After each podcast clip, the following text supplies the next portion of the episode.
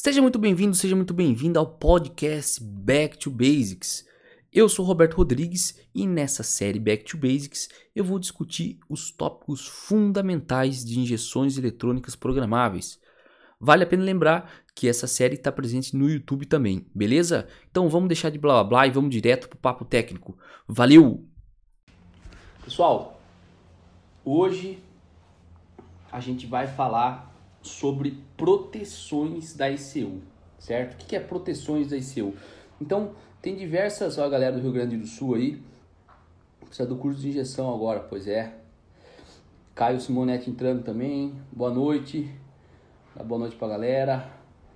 O aluno Matt também entrando. Então a gente vai falar, galera, hoje sobre proteções das ECUs, beleza? Então o que, que são proteções das ECUs. São estratégias que a gente adota, abraço para o Glaucio também que está entrando, mas são estratégias que a gente adota para aumentar a robustez, certo, do nosso projeto. Então, uh, tem vários tipos de proteções, mas a gente pode separar em dois tipos delas aí, certo? Então, proteções assim que você, se chegar na situação, você limita o motor, e tem uma proteção que é mais inteligente, que é uma proteção que ela toma providências caso alguma coisa comece a sair. Então você não tem um, motor limitado de fato, mas a sua ECU consegue tomar providências para que o seu motor dure mais, certo? Então isso é, é aplicado uh, em diversas categorias, quer seja corrida, arrancada, até mesmo de rua, porque a estratégia é com se qualquer coisa saiu do ideal, você vai lá automaticamente a ICU a ICU faz isso para você, né? Uma vez eu contei essa história, não sei se foi numa live ou se foi num dos programas do Desmistificando Injeções Eletrônicas, que eu contei uma história de uma de uma corrida de 12 horas de Tarumã. Para quem não conhece essa corrida, é uma corrida bem uh, conhecida no Rio Grande do Sul acho que é a corrida de mais longa duração, de maior duração aqui no Brasil. E é uma corrida de. Na época era protótipos, agora são carros de turismo. E a gente estava trabalhando num projeto que era um, um MCR turbo com motor Audi, tá? Não tinha Motec na época, né?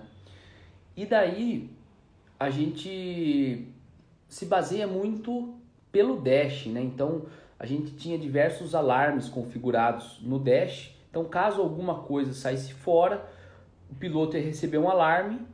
E daí, como que só para vocês entenderem, não estou dizendo que essa é a melhor saída, tá? Existem saídas mais inteligentes para esse tipo de coisa. Mas assim, se você pegar e tiver pelo menos um dash, como que você pode melhorar aí essa parte de diagnóstico de motor? Você configura pelo menos alarmes que são visuais para o piloto e avisa pro cara, ó, a pressão de combustível tá baixa ou a tensão de bateria tá baixa, né? Um outro que não é muito comum, mas eu comecei a usar depois que pegou fogo numa moto é alarme de bateria alta, certo? Então isso aí eu vou comentar também com vocês. E tem diversos alarmes que você pode usar para o piloto ver e te avisar via rádio para você fazer alguma coisa. Só que entenda, isso é um pouco limitado, né? Porque assim, o piloto tem que ver, então às vezes o cara nem vê, certo? O cara tá lá torando pau, mudei a câmera sem querer, o cara tá lá torando pau, então às vezes o cara nem vê. Uh, tem também todo esse atraso, né? Às vezes o cara tem que te avisar, entrar pro box. Então naquela época, o que, que aconteceu? O cara, na são 12 horas de corrida, eu acho que estava lá pela quarta hora, o cara avisou, ó, temperatura do motor está subindo. E o pessoal já teve problema, já, já teve problemas com o motor naquela temporada, né? Então os caras já estavam assim uh, sabendo que meu subiu temperatura, tinha chance de ter algum problema com o motor lá. E eles estavam sofrendo muito com problema na camisa. A camisa tava tava rachando, né? E daí sobe a temperatura, certo? Beleza. E daí o piloto avisou, cara, é, problema de temperatura. Daí os caras chegaram para mim e falaram, Roberto, é o seguinte, faz alguma coisa aí pro motor durar mais. O que, que eu fiz naquela época? Quando o piloto entrou nos boxes, né, para fazer abastecimento, eu fui lá, conectei o notebook e eu lembro que eu fiz quatro alterações no mapa. Então, primeiro, era um motor turbo, eu desliguei o boost control, então eu fiz com que o motor trabalhasse com a menor pressão de boost possível. Segundo, eu tirei um pouco de avanço, certo? Para quê? Para diminuir a temperatura da câmara de combustão. Terceiro, eu mudei meu lambda alvo, eu comecei a trabalhar com um lambda ligeiramente mais rico para a gente também diminuir a temperatura da câmara, certo? Mapa por eficiência volumétrica, eu tive que também mexer no meu mapa base de combustível para que, para que mesmo se eu tivesse problema na sonda, o motor continuasse de fato mais. Opa, fala, fala Roberto. Beleza? E aí, galera, beleza? É, Pô, deu umas travadas agora aqui. Não sabia é, se era minha internet ou se era sua, velho. Não, o sinal aqui tá, tá complicado, cara. Tive que ir pra São Paulo hoje aqui. A internet tá péssima. Eu tô no, no 4G aqui. Vamos ver até quando vai. Então talvez fazer uma live meio express hoje. Então, tá, assim, ó, vamos... naquele, naquele caso, o que, que a gente fez então? Já falei que enriqueci o lambda, já veio ponto. Beleza. E, e daí depois, por exemplo, o que a gente pode fazer? Muita gente, por exemplo, tem nas injeções uma compensação de combustível por temperatura, certo? Sim, é bem então, comum isso aí, né? É bem comum. Caso você vá lá e você... É... Isso é um negócio que eu quero chamar a atenção da galera. Compensação de temperatura de motor, de, te... de combustível por temperatura de motor. Então, o que o cara faz? Ele fala assim, meu, vamos supor que o seu motor trabalha com 80 graus, tá? Certo. Motor de corrida trabalha mais frio que, que de rua, 80 graus. E daí você fala assim, ó, acima de 85 eu já quero enriquecer um pouco. Daí o que o cara faz? Uhum. O cara fala assim, ah, com 85 eu vou colocar 5%, com 90 eu vou colocar 10%, com 100 eu vou colocar 12%. Tô chutando valores aqui, mas para mostrar para a galera que assim, tipo, o cara fala, meu, eu tenho já uma compensação por temperatura do motor. Então eu vou colocar mais combustível. Só que certo. tem o seguinte detalhe. Às vezes isso que você está fazendo não vai mudar nada. Realmente Mas não vai te mudar. Por quê? Porque às vezes o cara está trabalhando com malha fechada, ligado. Certo. E daí você tem um alvo de sonda lá, por exemplo, 0,85. E daí uhum. aquele 5% que você vai adicionar, que você acha que vai refrigerar seu motor, a malha fechada. Entendi. Exatamente. Aí não, então, não tem resultado nenhum, né? não tem resultado nenhum. Então, você precisa, nesse caso, não fazer uma compensação por temperatura do motor. Você precisa ter uma compensação por temperatura do motor, mas para o lambda alvo. Certo. Entendi. Então, tipo, não é a compensação do mapa de combustível, né? É a compensação do seu lambda de trabalho mesmo. Porque para o motor você... trabalhar mais frio, o lambda tem que ser menor, né? Exatamente. Se você tem uma injeção mais comum, que trabalha por tempo de injeção, é, é legal certo. você fazer os dois. Lambda alvo, do controle de malha uhum. fechada, e também do, da quantidade de combustível injetada, certo? Mas Sim. eu queria só chamar a atenção da galera que vocês precisam, pessoal. Vocês precisam fazer é, essa compensação de lambda, certo? Temperatura subiu, você quer refrigerar o motor, você precisa trabalhar mais rico. E adicionar uma compensação de combustível, talvez não faça você trabalhar mais rico, certo? Primeiro ponto. Vamos falar de outras proteções antes da gente ir mais para essas, né? Então, uh, só para fazer esse parênteses, né? Então, teve esse caso isolado aí desse de turbo, motor de turbo, que daí eu fiz isso e daí hoje em dia todos os nossos projetos, deixa eu pegar essa pergunta aqui. Hoje em dia em todos os nossos projetos a gente já deixa uma uma proteção já pronta para o cara. Desde que liga o motor já está configurado uhum. lá todas as proteções, certo? Para não ter erro, né? Para não ter erro. Vamos ver essa pergunta aqui. Seria um mapa de lambda malha fechada por temperatura? Isso aí. Então, Matt, assim, ó, existe uma coisa que chama o seu mapa de lambda alvo, perfeito? Então você tem uma tabela e de novo, isso aí não é só da Mutec, tem diversas injeções que tem. Você tem o seu mapa de lambda alvo, perfeito? Rotação no eixo, load no outro e você tem o valor de lambda que você quer. E você tem uma coisa que a gente chama de overrides, overrides de lambda alvo. Então, por exemplo, assim, acabou o 4G, vou tentar comprar agora, galera. Opa, conseguiu comprar aí, Roberto? Cara, acho que sim, cara. Vamos lá. Juro que só dá para comprar de 400 e 400 mega rápido da SMS. Então, 400 mega, sei lá, vai dar 15 minutos de live. Então, galera, eu vou tentar fazer aí tentar passar o tá máximo de conhecimento aí num tempo rápido para a galera. Então, Vem que a gente faça uma, uma live a mais depois sobre esse assunto, que é um assunto muito massa. Então, assim, a gente tinha parado nos overrides de Lambda, tá? O que, que é o override de Lambda? Você tem aquele mapa de Lambda alvo, certo? Eu vou abrir um aqui para mostrar para vocês. Mas você tem outras condições de lambda alvo também. Então, por exemplo, você certo. tem uma tabela de lambda alvo por temperatura do motor. E daí você uhum. vai falar assim, tá, mas da onde que vem o lambda? Você tem diversas tabelas, vou tentar explicar do jeito mais fácil. Você tem diversas tabelas certo. e ele olha para todas as tabelas. Qual que vai ser o seu lambda alvo? O valor mais seguro, ou seja, o mais rico. Mais rico.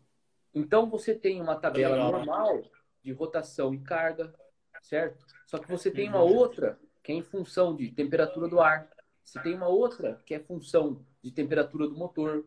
Você tem uma outra que é em função de EGT, certo? Então você pode.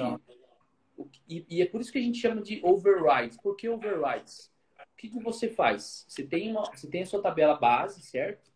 Estou abrindo um mapa aqui. E uhum.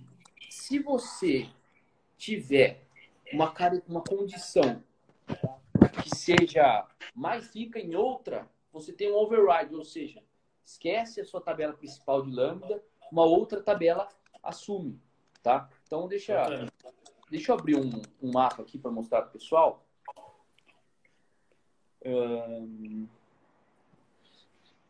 olha só que, que legal. Então assim, ó, essa aqui é uma tabela, tá? Tabela base, né?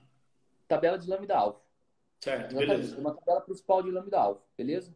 Então aqui eu defini o meu lambda alvo em função de RPM e load. Mas aqui eu tenho outras tabelas, certo? Que eu vou mostrar para vocês aqui, vou maximizar ela, elas, que são o quê? Ó, você tem em função de um tempo auxiliar, isso é bastante utilizado em arrancada. Você tem uma para coolant temperature. Vamos mostrar essa de coolant temperature, só para a galera entender. Ó, o meu lambda mais rico dessa tabela principal aqui foi 0,80, tá? Aqui, ó. Beleza. E esse 0,80 seria numa rotação muito alta e num boost que a gente nem usava na pista, tipo 1,6 kg, certo? Uhum. Respondendo essa pergunta rápida do Eduardo, o que é o ponto preto no mapa? Esse ponto preto no mapa é uma marcação que você faz. Então, depende do que você quiser que ele seja. Eu gosto de, numa, quando eu calibro um ponto, que eu falo, meu, esse ponto está calibrado, não é para eu mexer mais, eu vou lá e faço essa marcação. É backspace, que é, você, você faz essa marcação, né? Então, ó, vou mostrar para a galera aqui, ó. Então, se eu vier aqui, der um backspace, ele marca. Se eu é bacana, delete, é bacana isso aí que na interpolação você não você não altera o valor que você já calibrou, né? Isso aí. Cara, eu tive uma ideia de live, se você puder anotar, que é o seguinte: claro. tem muitos atalhos é, importantes para o ajuste da tabela, tipo de uhum. interpolação, de como você é, fazer uma alteração rápida em tempo real, que eu acho que a gente consegue Sim. ligar um, um, um simulador e mostrar para o pessoal. Acho que vai ser bem massa isso aí. Com então, certeza. assim, ó, vocês viram Beleza. então que eu tinha ali o, mar, o mais rico possível do mapa era 0,80. Agora, uhum. olha a minha tabela aqui de coolant temperature. Como que ela é? Uma tabela 2D, certo? Então, olha só. até lambda, até temperatura 89 do motor, o meu lambda alvo era 1,29, tá? O que, que isso significa? Isso significa que eu jamais, que eu não estou olhando para, eu, eu não vou ter um override de lambda alvo de 89 graus para baixo. Sim. Perfeito? Ele vai seguir a tabela principal, né? Vai seguir a tabela principal. Quando chega em 90, você vê que ele já dá um, o meu lambda alvo já é 0,80. Então, o que, que acontece? Eu vou ter um override de 0,80. Mesmo se eu tiver na, na lenta, se eu tiver em qualquer lugar, certo? Por isso que muita gente às vezes conversa comigo e os caras falam assim: Cara, mas às vezes você trabalha muito muito pobre na lenta, por que, que você faz isso? Não é bom trabalhar mais rico para resfriar? Dois motivos. Primeiro, que eu não estou tão preocupado na marcha lenta com temperatura de câmara de combustão certo? Sim. Mas se o meu motor estiver excessivamente quente, eu vou ter um override por temperatura. Uhum. Você entendeu? Então, eu, você consegue trabalhar mais pobre ali, porque você sabe, cara, se a temperatura subir, eu vou ter um combustível adicional ali por conta de lambda alta. E daí o que, que acontece? É, com isso eu estou mais protegido, né? Então, olha só, a 95 graus eu já tinha um override de 0,78, né? A 100 graus eu tinha um override de 0,78. Daí alguém pode perguntar assim, tá, mas que lambda que eu uso aí? Aí eu, nesse caso, vou dar uma dica para a galera. É muito importante você testar a faixa de inflamabilidade do seu motor. Então, você pode ter certeza que se eu coloquei ele 0,78 a 100 graus Celsius, 0,76 já estava falhando ignição, já estava falhando muito por lambda rico, tá? Uhum. Porque eu sempre faço esse teste. Então vamos lá para quem não pegou, back to basics. A temperatura da câmara de combustão está diretamente relacionada com o lambda que você está usando, certo? Existe uma coisa que chama faixa de inflamabilidade, ou seja, o seu motor funciona, você tem a combustão sem ter misfire, sem ter falha de um valor de lambda de um rico até um pobre, certo? Então você tem uma faixa. Fora dessa faixa, seu motor já começa a falhar. Minha recomendação: sempre pesquise ela. Saiba qual, qual é a, a faixa do seu motor, certo? Então, e eu pego na, na no, nessas em altas temperaturas, eu coloco o valor de lambda que é um pouquinho mais pobre, ali tá, tá bem no limite ali da faixa de inflamabilidade, entendeu? As, isso é só testando para você saber. Porque pra daí quem quiser, sei... para quem quiser se aprofundar também, tem um vídeo que a gente fala só de lambda e o Roberto tem uma explicação muito legal sobre isso aí. Tá lá no nosso canal do YouTube. Lá no canal do YouTube, galera, tem muita coisa. Tem acho que 23, tem. 24 vídeos que a gente, cada vídeo tem pelo menos meia hora. Então, para aproveitar a quarentena aí é. É bem legal. É bem legal. Então, esse é um tipo de override que eu gosto de usar muito. E tem vários outros aqui, ó. Então, tem override de Engine Load Average, tá? A gente já falou sobre Engine Load Average nessas lives que a gente imagina o seguinte, você o Engine Load Average, ele olha a carga do motor ao longo do tempo. Então é aquele negócio, tipo, você coloca o motor numa condição de 100% de load, uhum. por dois segundos é uma coisa. Agora você coloca 100% de load, que nem aquele exemplo que eu já dei numa live. Do carro pega ponto zero, ponto zero, pega uma estradona lá que tem muito no Rio Grande do Sul, aquelas estradas que você anda 100, 150 é, quilômetros, certo? Vai lá e uh, você fica no. Pisa você pode tudo. chegar e ficar com uma carga alta no motor por muito tempo. Certo? Uhum. Por muito tempo. Então, isso você pode aplicar um override de lambda para essa condição, certo? Exatamente como, como fazem as montadoras. Olha outra Sim. coisa que legal. Você tem a possibilidade, que aqui a gente não tinha, a gente não tinha configurado, mas aplicar um, um. Vamos ver o que perguntaram aqui. Coloca o link do YouTube. Show de bola, galera. A gente vai. A gente faz um post no, no direct. A gente joga no, no Telegram, tá? Entra lá no Telegram, que a gente, ó, o Glaucio mandou, mas no Telegram a gente vai mandar também para vocês. O Fábio então, perguntou se em qualquer rotação que você faz esse over, override. Será que é o override ou o teste?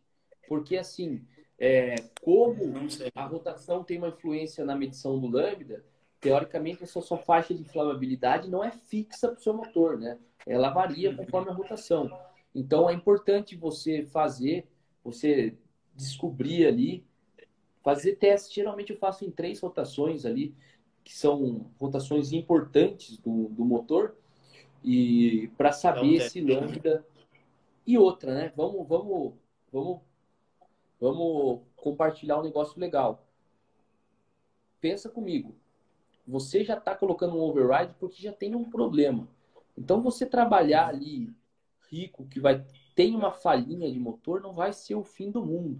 Às vezes é até melhor certo? Porque, assim, isso que a gente está falando aqui é para uma aplicação. Cara, estou numa corrida lá de seis horas, ou estou até mesmo numa arrancada. Se tem alguma, alguma coisa que saiu do limite, aí se automaticamente ela já vai tomando suas providências para tentar é, fazer com que o motor volte ao normal, certo? Então pensa, por exemplo, é, vou dar um exemplo, tá? O motor está aquecendo. Pode ser só porque o piloto, eu já vi isso acontecer, o cara saiu da pista, foi na grama, vai grama na frente do radiador, o radiador Sim. perde eficiência, certo? Não tem fluxo de ar mais, motor, não tem mais fluxo de ar, bloqueia o fluxo de ar ali numa parte do radiador. O que, que acontece? Uhum. A equipe só vai conseguir resolver isso quando o carro for parar para a box, certo? Sim. Então, e, e, em corridas de endurance você tem as janelas, né? então você tem paradas obrigatórias. Então, nesse caso, você tem que tocar até a próxima janela, certo? Então, isso é algo. E outra, o piloto nem vê, ele nem sabe que o radiador está tapado, certo? Então, não tem como ele saber. Então, é, é muito massa que esse eu toma providência sozinha, sozinha, né? Esse caso aqui é de temperatura de exaustão, tá? Você vê que a gente não estava usando. Por quê? Lambda 2, o alvo, né? Então, isso aqui nunca vai ser menor do que está no mapa. Então, uhum. quando você não quer um override naquela condição, você coloca um valor de lambda alto. Beleza? Por que, que a gente não usava? Não tinha GT? Tinha. A gente usa GT em todos os nossos projetos. Turbo. Quando o motor é turbo, a gente usa. Por que, que não tinha? Porque a gente já teve problemas com o EGT. Hum, certo? Ele então, é um então, sensor assim, mais sensível, né? Ele é um sensor mais sensível, tem uma vida útil menor. Uh, então, o que, que eu falo assim para a galera? Tenham, tenham isso é, pessoal, isso é muito importante, tá? Muito importante mesmo. Duas coisas. Sempre que você ativar uma proteção, não esqueça disso, tá? Ah, você configura um limitador de 3, em 3.000 RPM. Cara, não se esqueça. Porque às vezes o cara configura uma proteção, daí entra na proteção, daí o cara fica que nem louco procurando por que, que o motor está limitando 3.000 RPM. E segunda coisa, verifique também é, qual é a chance. É, por exemplo, assim, ó, que nem eu, eu já comentei com a galera. Em corridas de rally, cara, cross country, a gente tinha muito problema com sensores de pressão. Pressão de combustível, pressão de óleo, pressão da água. E, e a gente trabalha com muitas proteções, principalmente de pressão de óleo, certo? E daí o que, que acontece? eu cheguei, eu via isso, estava na corrida com os caras, e daí eu falava com os pilotos, ó, tá acontecendo o seguinte, o sensor não tá, não tá aguentando a aplicação, a gente já perdeu dois sensores de pressão de óleo. E aí? A gente vai arriscar ir para a corrida, dar pau no sensor de pressão de óleo e daí mede uma pressão baixa. Aí se eu desligo o motor, mas tava tudo com o motor, é foda, né? É uma situação crítica. Na época a gente optou por fazer o seguinte, ó, vamos deixar só o alarme no dash, vamos desabilitar a proteção e vamos pro pau. E daí os caras falaram, velho, dá um jeito de conseguir um sensor bom, cara. E daí a gente comprou os sensores da Texas. Depois eu vou mandar também no grupo do Telegram, que a gente tirou uma foto legal dos sensores. E tá lá andando há meio ano sem dar problema. Então, é, é, é bem complicado isso. Por isso que, assim, é uma tomada de decisão, entendeu? Uhum. O que mais que a gente tem? Então, a gente tem esse aqui é a tabela alvo, né, que está aqui também para facilitar o usuário. Eu tenho a Sim. possibilidade de fazer um trim. O que, que é um trim aqui? É você aplicar um offset naquela tabela por uma chave, por exemplo, certo? Ah, então legal. você pode ter chaves que você muda o lambda alvo. E eu vou compartilhar mais uma coisa com a galera, certo?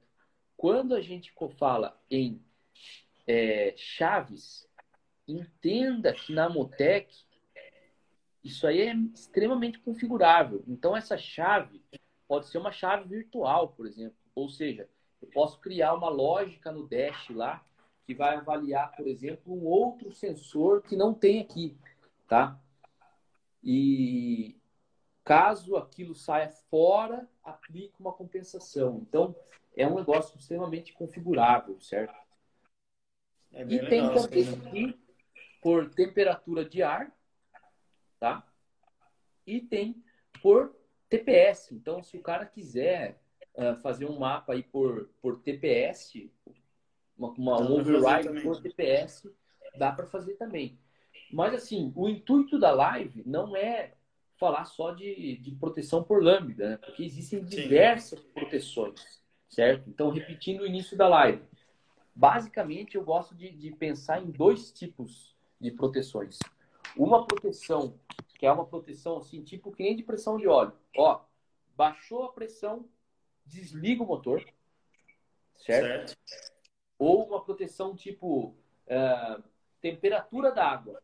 A temperatura da água subiu acima de 98, você limita a rotação em 4 mil, por exemplo, só para o cara voltar para os boxes, certo? Uhum. Então, back to basics, uhum. né? Pressão de óleo. Se a pressão baixou, não dá nem tempo do cara andar mais 100 metros, você vai... Perde o motor inteiro. Vai colar, certo? Exatamente. Então, Proteção uhum. por pressão de óleo é tipo de coisa assim.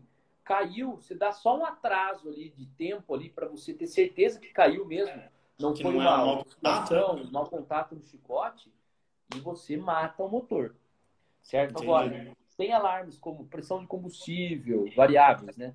Pressão, alarme de pressão de combustível, alarme de pressão da água, alarme de temperatura do motor, alarme de temperatura do ar, são coisas que você pode fazer override de lambda, certo? Uhum. E eventualmente colocar um limitador para o piloto voltar para o box mesmo, né? Por exemplo, pressão da água. Zerou a pressão da água. Isso é indicativo do quê? Vamos ver se a galera sabe. Imagina o seguinte, eu estou medindo pressão da água, tá? Então, além da temperatura, eu meço a pressão, certo?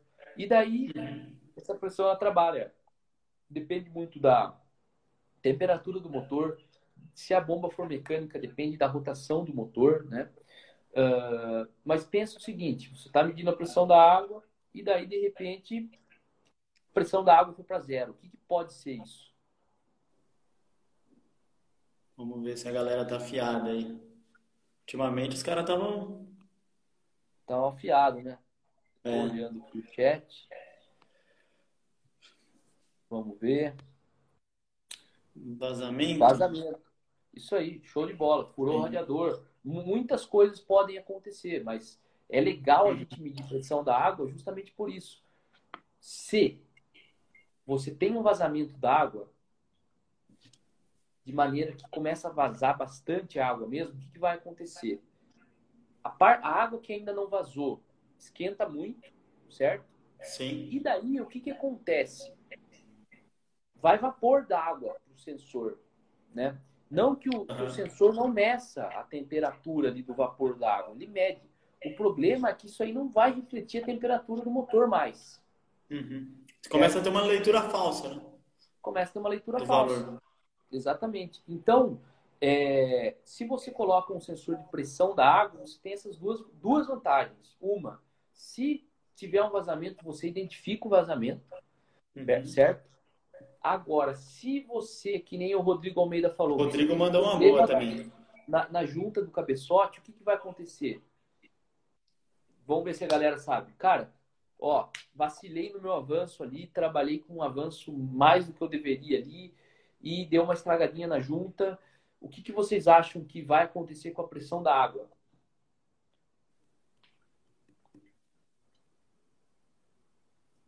Depois tem mais uma pergunta que eu queria fazer para você, viu, Roberto? É... Aumentar a pressão da água. Isso aí, exatamente. Sim. Por que vai aumentar a pressão da água, galera? Back to basics. A junta ali, ela é um componente de vedação, certo? A gente tem que entender ali que entre o bloco e o cabeçote, a gente tem dutos, que são dutos que circulam líquido de arrefecimento, tem outros dutos que circulam lubrificante, o óleo, né? E você também tem a câmara de combustão ali. Uhum. Então, se você estraga, se, se você é, acaba estragando a junta por excesso de pressão e temperatura na câmara, você pode ter aí um vazamento de pressão, ou seja, quando você tem a combustão que sobe muita pressão na câmara de combustão, uma parte Ela acaba indo para o sistema de arrefecimento. Para galeria. E daí você vai subir a pressão. Exatamente, aí, ó. Legal. O pessoal matou. Então, por isso que é legal você ter um sensor de pressão da água. Então, repetindo, na pressão da água, uma proteção legal é o seguinte: você pode dar um aviso para o piloto, certo? Uhum. E falar para cara para os boxes, não precisa limitar o motor.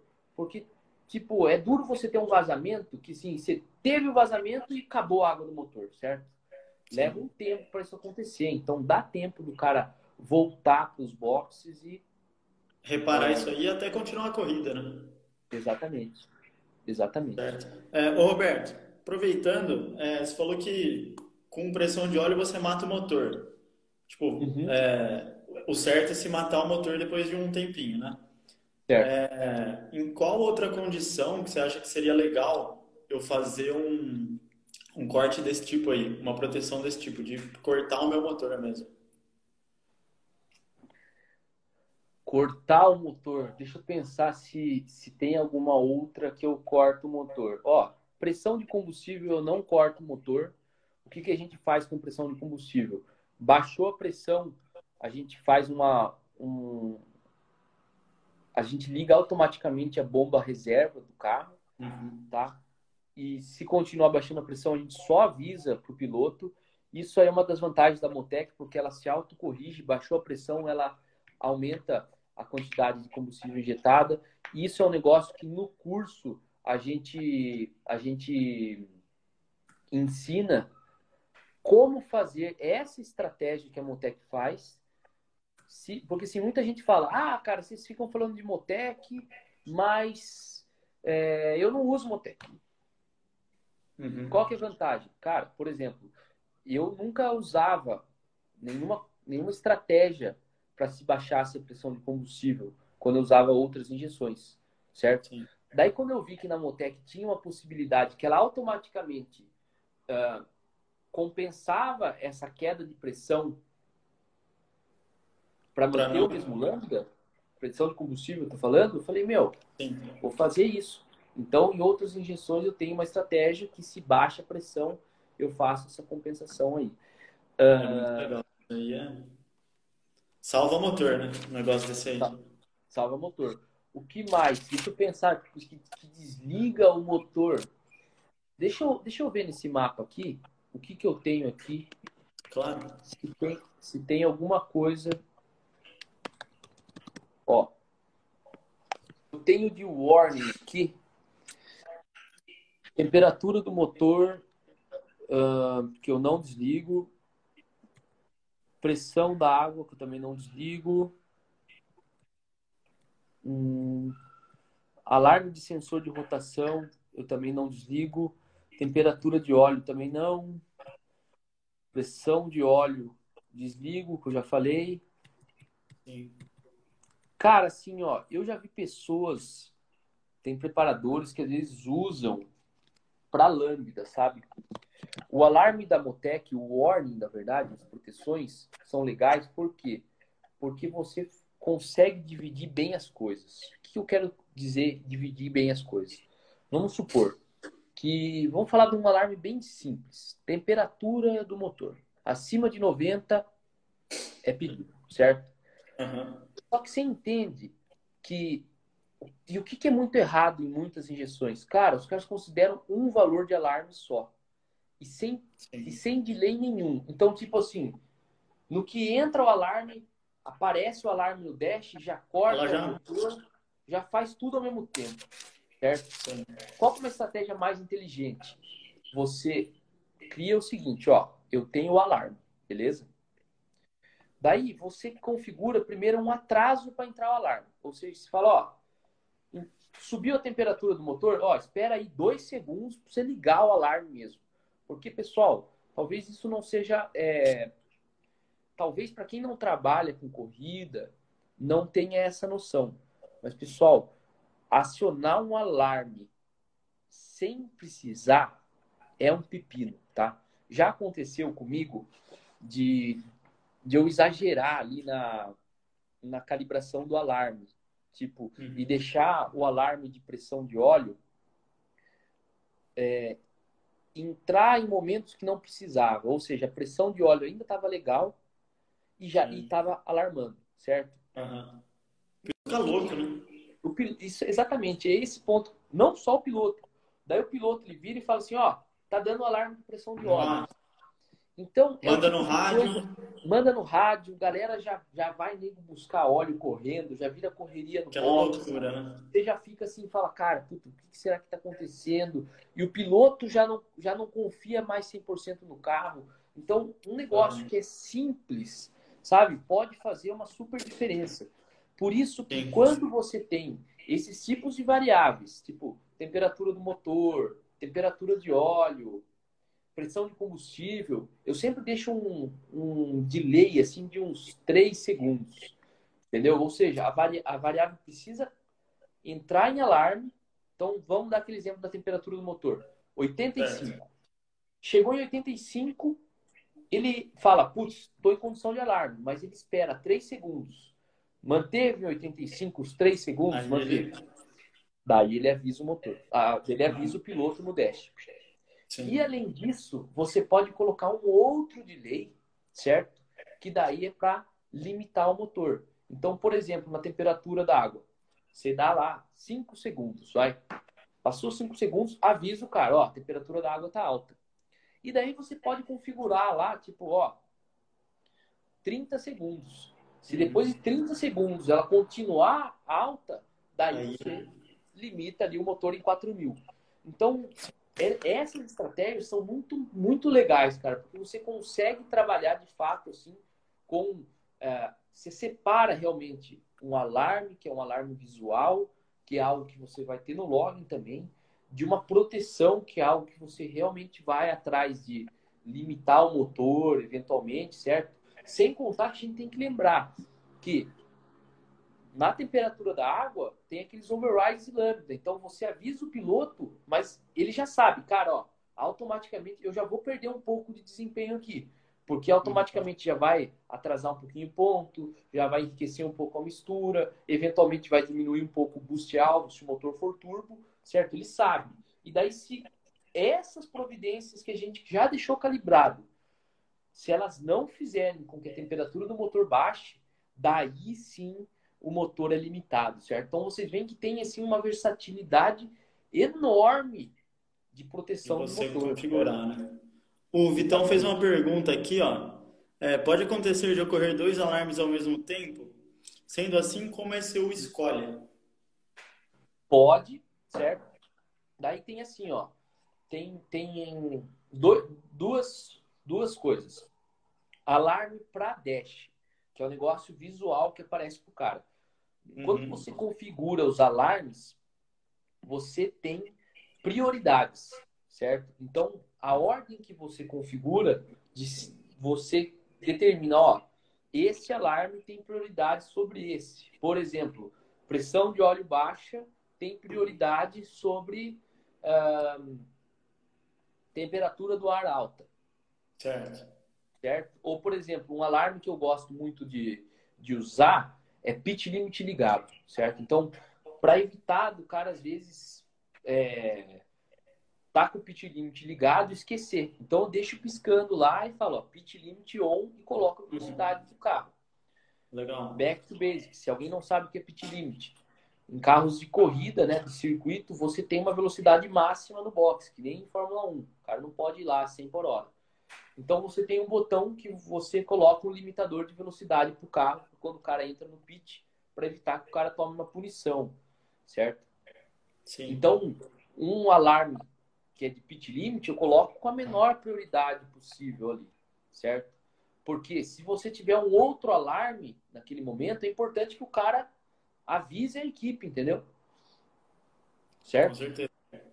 Então, para Dash, você tem esse tipo de, de, de, separação. Você programa os diversos alarmes com prioridade. Agora, na ECU, a prioridade é basicamente o que você pediu. Então, por exemplo, assim, vamos supor que para temperatura de motor alta, eu estou com um motor que gira, vai, eu estou com um, um, motor que gira 8 mil.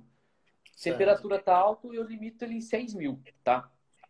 Agora, se eu colocar, por exemplo, um alarme de pressão de combustível e eu quero que o limite ele é 4 mil, se os dois alarmes entrarem, o alarme que tem a menor rotação vai, vai ser mandatório e vai, vai limitar no de pressão de combustível, entendeu? Não porque a pressão de combustível é mais importante, mas é porque o 4 mil é menor que o 6 mil que você programou, uhum. certo? Então é uma estratégia assim, muito inteligente, cara. É que nem o lance do override lá, lambda. Qual que é mais seguro? Mais rico. Então, ele olha diversas tabelas, o valor menor é o que ele assume. Legal. Certo. É... Roberto, e uma outra pergunta que eu tinha separado aqui. Quando eu não devo usar uma proteção?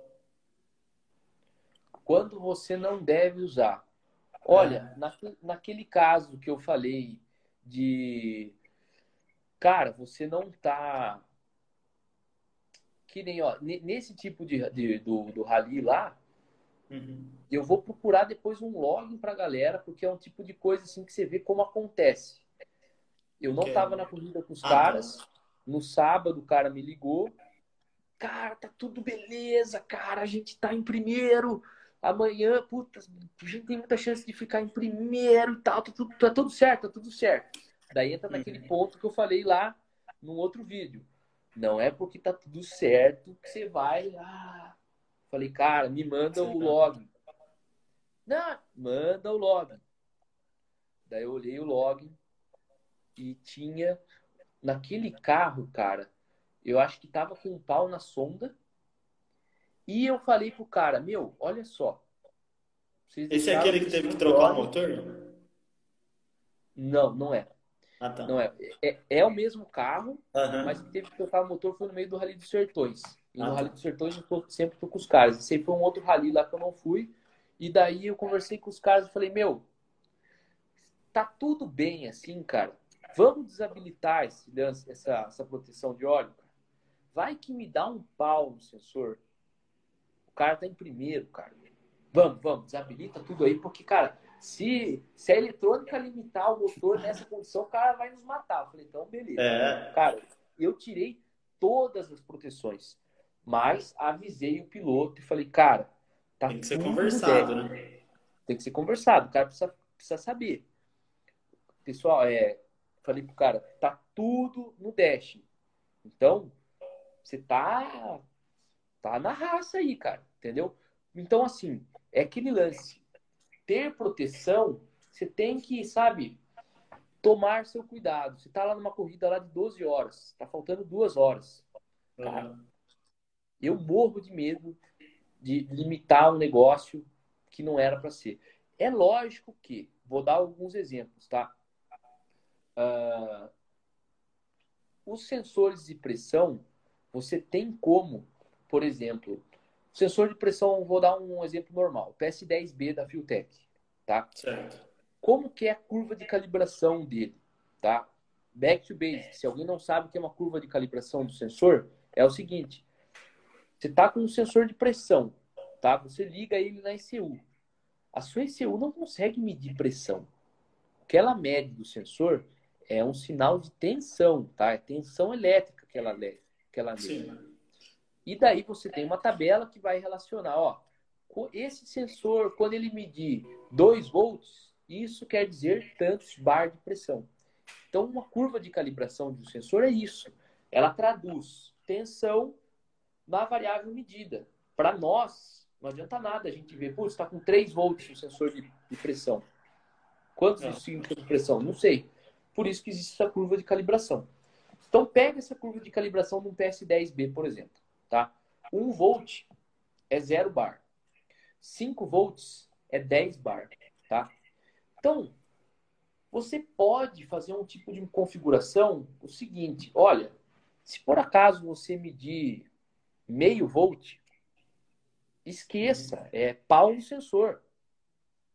Porque o sensor ele começa a medir a partir de um volt. Então, assim, se você. Só para a galera entender, se você conecta, você liga o conector do sensor com o motor desligado, sem pressão de óleo, ou com o sensor na sua mão aqui, ele mede zero. Tá? Certo. Então, e zero bar. Intenção é um volt. Certo? Então, se ele está medindo menos do que um, teoricamente, tome muito cuidado, teoricamente, isso aí é um erro, tá? Daí o que, que eu fiz? Eu falo assim, não, então tá beleza. O que, eu, que faço? Eu coloquei lá, abaixo de, de 0,7 volts, você considera o quê? Que o sensor está em erro. Aí é jogada diferente. Quando a injeção, isso pessoal, qualquer injeção tem, hein? Se a sua injeção identifica, olha, meu sensor de pressão de óleo está em erro, o que, que ela faz? Ela desconsidera aquele sensor. Ela fala, eu não posso confiar no que o sensor está medindo. E daí você automaticamente não tem proteção por pressão de óleo, certo? Só que entendam, esse tipo de diagnóstico não abrange todas as possibilidades de falha do sensor. Eu vou repetir. Esse tipo de diagnóstico de sensor com falha não abrange todas as falhas de sensor, porque eu era tranquilo quanto a isso, falava, não, tá beleza, tá tudo configurado, se der pau no sensor, aí se eu fala que pau no sensor e vai desabilitar as proteções. Mas eu já vi sensor com pau que ele tá no range dele, mas ele tá medindo errado. Ou seja, era para ele estar tá dando 3 volts e ele dá lá 1.2 volts. Eu já vi isso com MAP acontecer, eu já vi isso com pressão de óleo acontecer. Então, repetindo, quando não usar proteção, entenda que a proteção pode, por conta de uma falha de sensor, por uma conta de uma falha de chicote, geralmente falha de chicote, esse tipo de, diagnóstico low e high resolve, tá? Por Sim. quê? Falha de chicote geralmente é o seguinte, cara, deu um Ou vai estar em curto, né? Ou é um curto para o terra, ou é um curto para 12 volts de alimentação do sensor, ou 5 volts. Então, você vai para os extremos, certo? Sim. Apesar de que eu já vi, tá? Mal contato, daí você não vai para low e high, certo? Às vezes a sua, a sua tensão fica oscilando, tá? Eu já vi isso num chicote, e foi um chicote que estava sendo usado um conector DTM, certo? Deu falha. Daí a gente fez o seguinte, cara, olhamos, não tinha nenhum terminal para dentro, sabe? Às vezes você monta o conector, isso é um detalhe importante da parte de chicote. Você monta o conector e o terminal não travou. Ele foi. Pra, pra, o terminal ele trava automático quando ele vai no batente dele. Às vezes você vai lá, tipo, um milímetro antes ele não trava. Daí você monta, você põe tiras e fala, ah, não, tá tudo ok.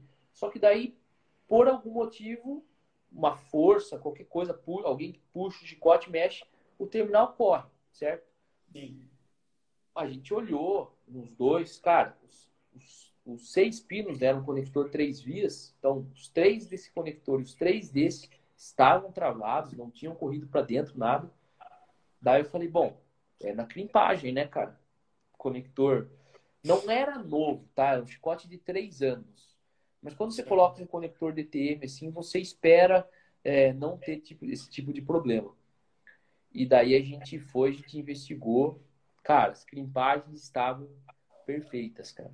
Daí a gente trocou o conector e tudo voltou a funcionar. Então, é, existem esses tipos de problemas. Às vezes a galera pensa, ah, o pau de chicote é quando dá um, dá um curto entre os fios ou deu um curto contra o chassi, não. Existem outros problemas que às vezes podem acontecer, né? Principalmente nesses casos de rally, que você tem muita vibração, certo? Então, por isso que é importante você fixar bem o chicote, pensar onde o chicote vai passar e tudo mais. Um simples detalhe de fixação de chicote pode fazer com que você jogue uma corrida fora. Né? Sim. É... Putz, eu perdi a pergunta aqui, mas tinha um... fizeram uma pergunta sobre a proteção por tensão alta de bateria. Ah, legal, cara. Oh, essa história é massa, cara. Essa história é muito legal.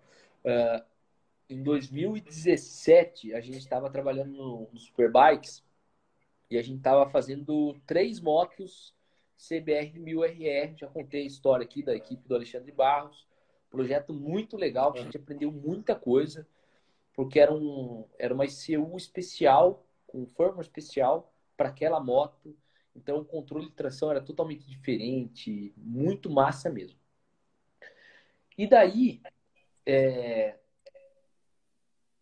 era assim, era uma equipe que trabalha, era muito assim, às vezes você vai trabalhar no automobilismo e por mais que tenha uma cobrança, o cara não é um piloto profissional, entendeu? Então, é tipo um hobby pro cara, entendeu? Tipo um uhum. hobby pro cara. E lá não, né? O Alexandre Barros é o Alexandre Barros, ele é o Diego Pierluigi que vinha da Argentina, ele era pago para correr, então era automobilismo profissional mesmo, sabe? Então, era assim uma tensão a flor da pele a cada saída.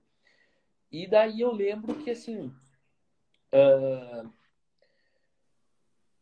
eu falei assim, vou pegar uma água, né? No que eu virei assim para pegar uma água, os caras falaram, cara, o Pierluigi não voltou. Então assim, o que, que, eu quero dizer? Uh, corrida de endurance, por exemplo, ou qualquer corrida de carro, o piloto tá com rádio.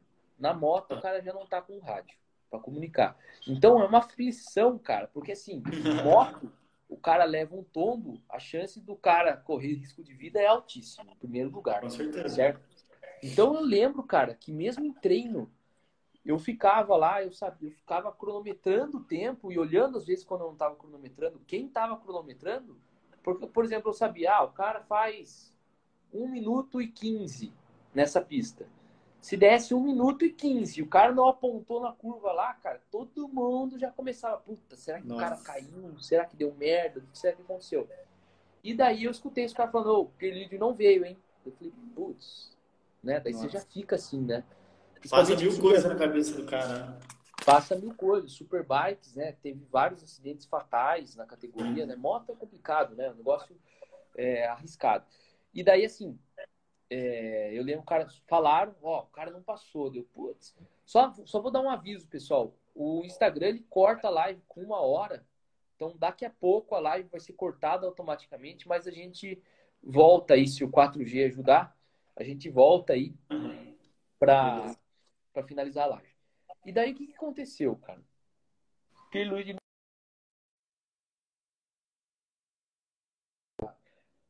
alguém falar alguma coisa, às vezes bandeira vermelha, você fica mais né, preocupado ainda.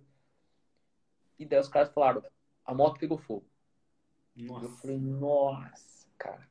Aí os caras já vêm em cima dos negros da elétrica, né? Exatamente, porque daí assim, né, é...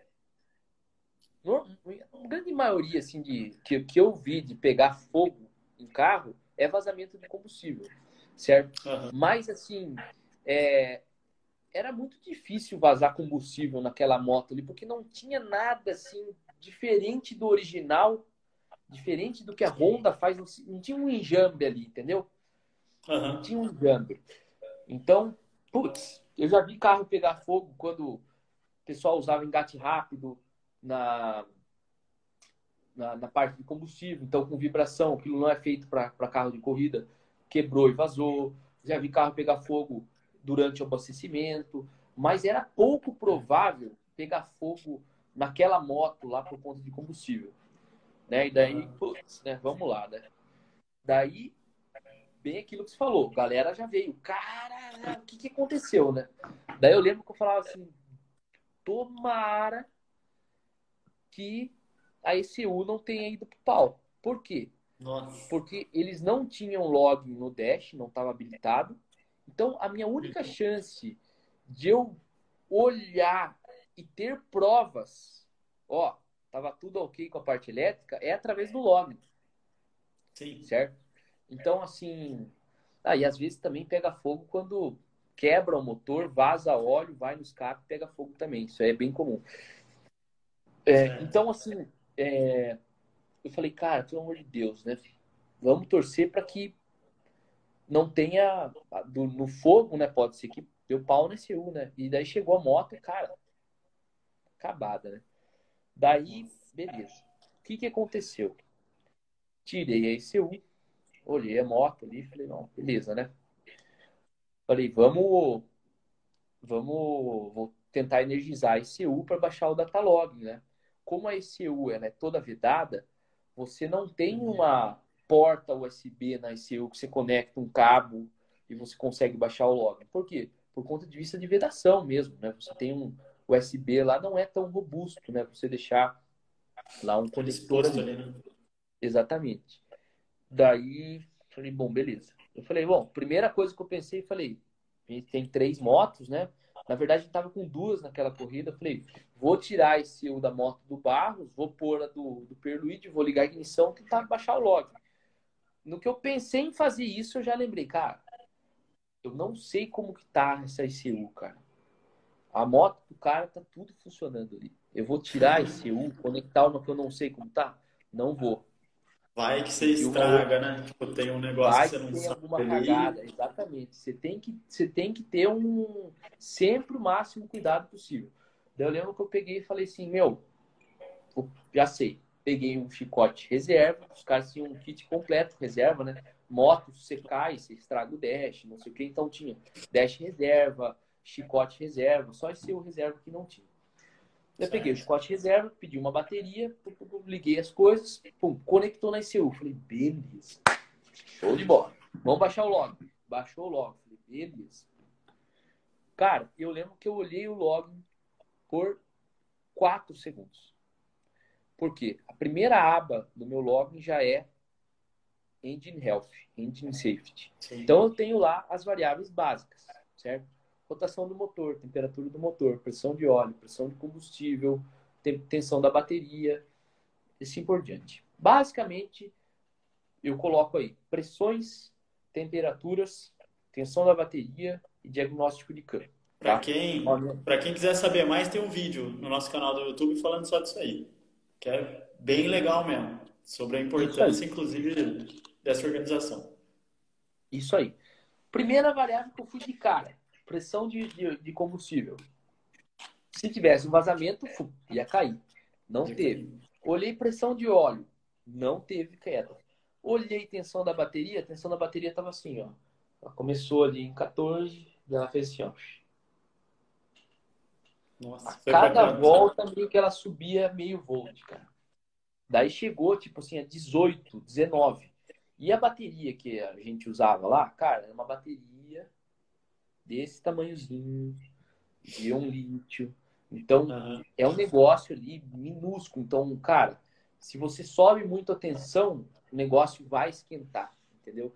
E trocando ideia com, com o Pierluigi, ele falou, olha, o fogo começou naquela região ali e era bem no esquema da bateria, certo? Uhum. Só que aí, por que que uh, sobe a tensão da bateria? Alguém tem aí alguma nossa, tem tanta, tanta pergunta aqui que agora que eu tô vendo.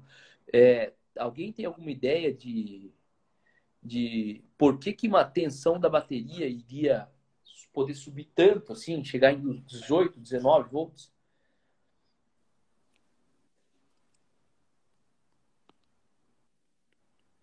Ó, o Daniel falou aqui, montamos uma bancada com bateria UTC apenas só para abrir esse fora do carro, quando tem alguma suspeita. Boa. Isso aí é importante pra caramba ter. Tem, tem mais quanto tempo de live aí, Roberto? Só para. Regulador de voltagem. Ó, eu vou, eu vou desligar a live aqui porque vai cortar, mas ó, já mandaram aqui, ó. Regulador de tensão. Show de bola. Galera, eu vou fechar essa live e vou abrir outra, porque senão vai cortar no meio de uma explicação aí, beleza? Já vou, então, daqui 30 segundos a gente já vai voltar com outra live. Fechou.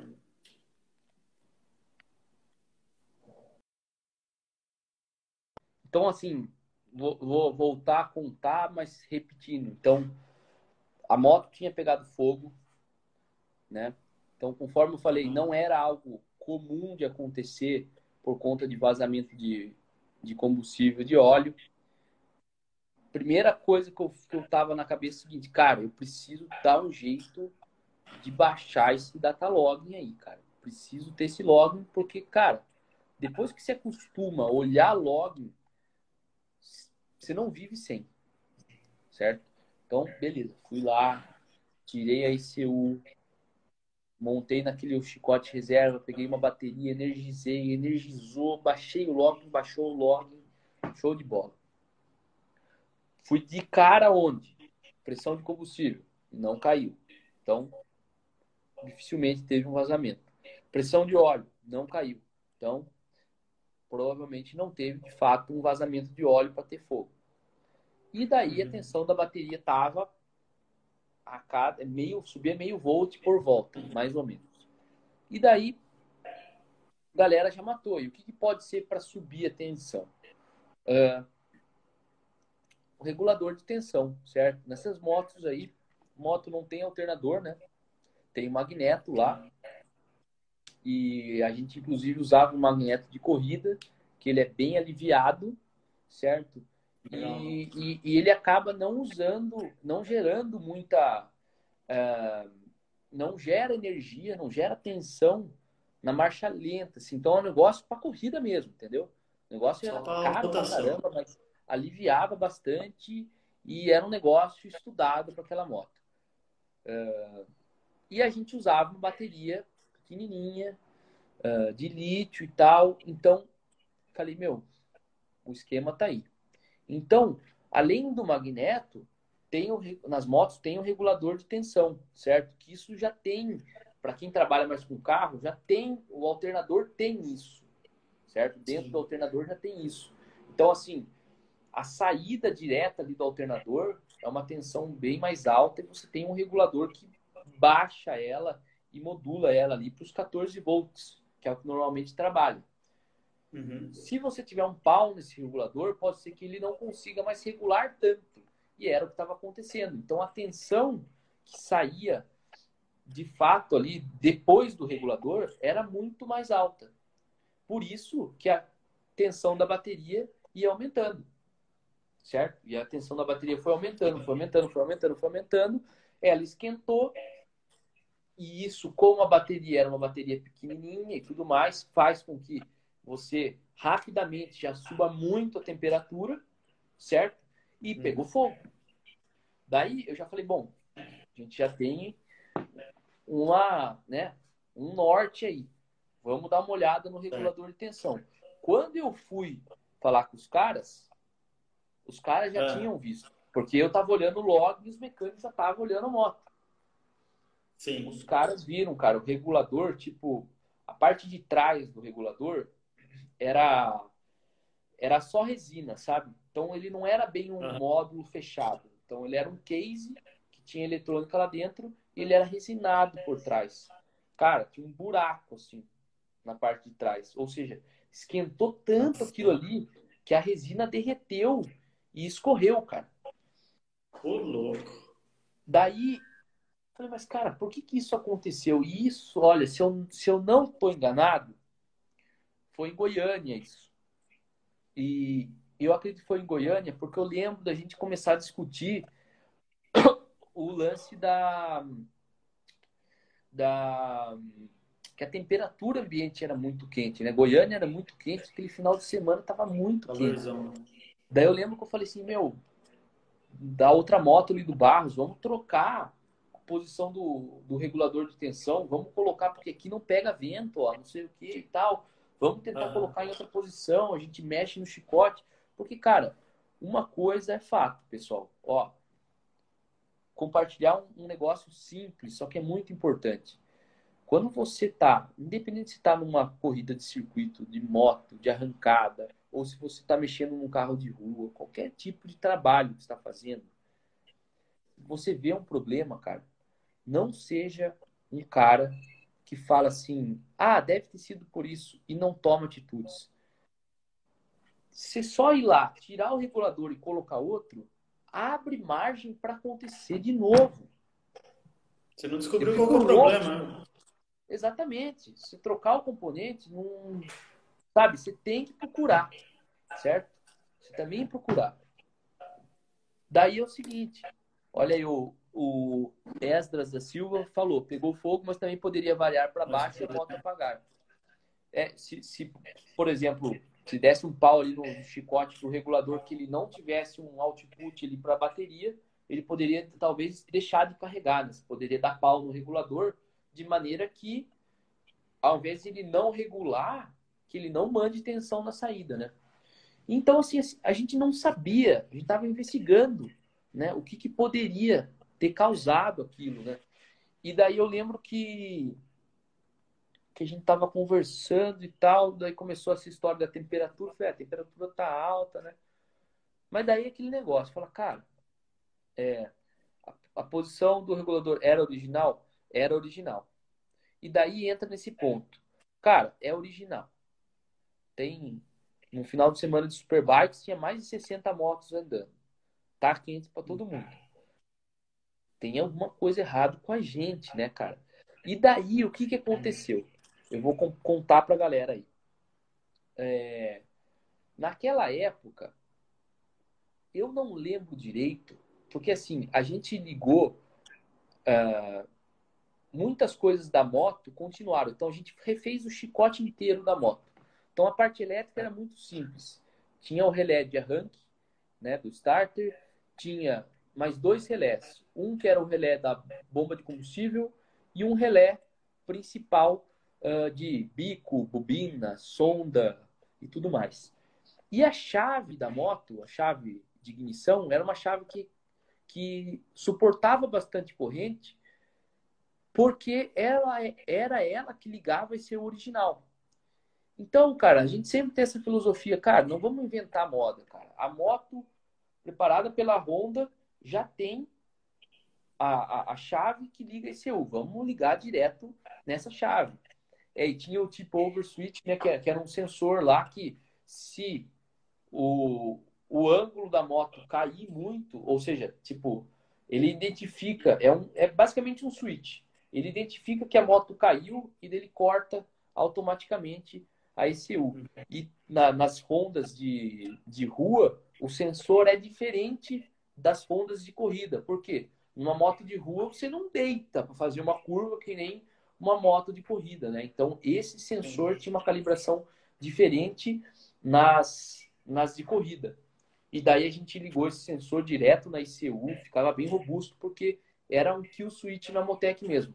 Se aquele, aquele sensor é, falasse, cara, corta o motor, a gente não mexia em nada da elétrica. Ele só tipo, mandava um sinal para esse ECU, desligava o motor. E daí, assim, eu não lembro uh, por qual motivo, mas os caras, eles reclamavam, os mecânicos reclamavam, que assim, eles falavam, cara, a bateria baixa muito a tensão. E eles estavam achando que tinha algum. Uh, que estava tendo algum né? consumo mesmo com a chave desligada, certo? E uhum. isso, sinceramente, cara, eu, a cada dia que passa, eu, eu, eu aumenta o meu nível de respeito pelas pessoas que realmente trabalham, assim, cara. Por exemplo, assim, ó, a gente trabalha com um monte de equipe, certo? É cara que trabalha no Jeep, é rally, é circuito, é superbikes, é arrancada, enfim. Cara, você tem que respeitar muito o cara que trabalha há 10 anos, há 20 anos só com moto a experiência dele com moto é muito maior que a sua. Então, quando os caras viram e falam assim, ó, oh, Roberto, eu acho que tem alguma coisa no chicote aí que tá consumindo. Cara, o cara há anos trabalha com a moto, nunca aconteceu isso, agora tá acontecendo. Então, cara, eu sempre vou lá e investigo. Só que não tinha explicação aquilo, certo? E daí eu pesquisava, falava, meu, ó, a gente media, ó, não tá tendo um consumo. Ah, mas a bateria tá descarregando, a bateria tá descarregando. Eu acredito, eu acredito que possa ser por conta que eles trocaram uh, o magneto aquele ano, certo? E aquele magneto, que nem eu falei, ele não carrega a moto, na, não carrega a bateria na marcha lenta. Eu acho, até hoje eu acho que pode estar relacionado com isso. Mas daí, como ficava esse negócio de que eles achavam isso, mas a gente não achava de fato que tinha, eu media e falava, cara, não tá tendo, vamos. E procurava e não achava, o que, que os caras fizeram? Falaram, meu, nós vamos lá e vamos instalar uma chave geral na moto. Certo? Uhum. Essa foi a ideia dos caras. Só que os caras ligaram errado a chave. Certo? E que eles fizeram? Não tem problema, porque assim, os... na correria os caras quiseram fazer isso, acabaram não me avisando e quiseram instalar uma chave geral. Só que a chave do cara, na verdade, ao invés de cortar o 12 volts da bateria, teve dois certo. erros. Primeiro, o cara colocou uma chave muito ruim que aguentava os 5 amperes. Então, se ele uhum. ligasse uhum. aquela chave como geral mesmo, a chave iria derreter, porque passa muito mais de 5 amperes no sistema elétrico completo da moto, certo? E daí, uhum. o que, que aconteceu? Só que ele não ligou como chave geral aquela chave. Ele foi lá e, por engano dele, ele o que ele estava fazendo era o seguinte: ele desligava o regulador de tensão. Então, ele hum. desligava, ele, ele cortava a saída. Deixa eu explicar direito. Regulador de tensão daqui. Ele recebe toda a energia ali do magneto e ele manda regulado para a bateria. Ele cortou essa saída do regulador para a bateria. Uhum. Tá? Então o cara instalou uma chave ali, certo? Só que assim, então quando ele desligava a chave, na verdade o que ele fazia? Ele não estava carregando a bateria. Então dois erros. Primeiro, ele usou uma chave de 5 amperes e 5 reais para a chave geral, mas ele não ligou como chave geral. Ele ligou como uh, uma, uma chave na saída do regulador. Qual que foi o pepino? O pepino é que um treino antes, o que, que acontece? Se você liga uma chave que era para ser geral, que não é geral, a chance é grande de você esquecer ela desligada. Uhum. E saiu um treino de 10 voltas com a chave desligada. E daí o que aconteceu? O cara saiu com a moto, pá, daí deu 5, 6 voltas com a bateria. Já falei, é pequenininha. O cara foi lá e, pum, alarme de bateria baixa voltou pro box. Hum. Putz, bateria não tá carregando, não sei o que. Daí o cara, ah, a chave geral aqui, ligou a chave geral, resolveu, foi embora. Só que essas 10 voltas, sei lá, não sei quantas voltas foi, mas foi pouco tempo. Ó o Éder aí, forte abraço. O Éder da NC Racing, show de bola. Parceirão nosso de pista, Éder. Já aprendi muito é com ele, tem muita experiência. É o cara que toca a equipe lá do, do Beto, os caras foram campeões ano passado de Endurance. Parabéns aí, trabalho fenomenal aí ano passado. Espero ver vocês na pista esse ano aí, show de bola. E daí, cara, o que, que aconteceu? Essas oito voltas que o cara deu com aquela chave desligada, o que, que aconteceu? O cara andou oito voltas. Uhum. O, uh, o magneto mandava energia pro regulador de tensão, só que o chicote estava aberto, o regulador não carregava a bateria. Então pensa, o regulador estava tomando uma tensão no lombo e ele não conseguia mandar energia para a bateria. Então, cara, foi oito hum. voltas assim que o que, que aconteceu? Fodeu o regulador. E daí, beleza, quando ligou a chave, o regulador funcionou, tal, tal, tal. Só que daí depois foi lá e ferrou a bateria, que aconteceu toda essa história que eu contei. Daí ele não Entendi. conseguiu regular a tensão mais, a tens... mandou uma puta de uma carga para a bateria, o cara tava andando, a tensão foi. Valeu, Juninho, forte abraço. Vamos que vamos. E daí, tensão subiu, pegou fogo na, na bateria. Daí entra aquele lance que eu falei, galera, aconteceu uma coisa, aconteceu uma vez, vamos tentar se proteger. Eu lembro que eu falei, meu, vamos trocar o regulador da moto do Barros também? Porque não tem aquela chavinha na moto do Barros? E, e no, no, no, naquele treino, os dois saíram com a chavinha desligada. Eu falei, meu, não ah, não, mas lá tá funcionando. Eu falei, vamos trocar o regulador. Não, mas lá tá funcionando, não sei o quê. Eu falei, cara, quer saber? Fui lá, coloquei um alarme de tensão da bateria. De tensão da bateria alta. Se passar de 14.9, vai pisca na cara do louco aí que eu não quero mais uma moto pegando fogo. E avisei, ó, agora tem um alarme de battery high. Se a tensão tiver alta, ó, vai acontecer a mesma coisa. Se acontecer isso, alivia a mão, baixa a rotação da moto para ter menos energia e, e vai só lá atrás pro... só atrás pro box. E não deu outra, cara. No outro treino já aconteceu. Então, ah, é, por isso que desde Podia ter acontecido de novo, dia, né? Poderia ter acontecido de novo, cara. Poderia ter acontecido Tem de um novo. cara que, que só troca o negócio e, e boa, não acho problema, acontece de novo e é duas motos pro saco, né? Duas motos pro saco. A chave resolveu o roubo de tensão? Não, não resolveu. Principalmente daquele jeito. Se tivesse um roubo e o cara instalasse uma geral, de fato, iria resolver certo? Uhum. Mas acabou, a chave que foi instalado lá. Ó, o Rodolfo, é... amigo nosso. Rodolfo, show de bola. E, e tem o, o, ponto, o ponto é seguinte, que, que nem eu tô falando, não tô falando mal do cara, meu. É a mesma coisa o seguinte. Eu, se eu for pegar para fazer um trabalho de mecânica ali, tem chance de eu fazer alguma cagada também, não é da minha área, entendeu? Então, eu não tô compartilhando uhum. isso para falar mal de quem fez, de quem fez isso. Eu nem lembro quem fez isso, na verdade. Mas é um exemplo para mostrar por que, que a partir daquele dia eu uso um alarme de tensão da bateria alta, certo? Porque num primeiro momento não seria um problema, né? Todo uhum. mundo se preocupa com tensão da bateria baixa, né? Então é importante ter esse, esse tipo de alarme. Mas assim, eu acho que a ideia da live era bem essa, galera, se mostrar que existem proteções na ICU que você, que muita gente conhece, aquela lá. Caras, deu problema, desliga o motor. Mas existem Sim.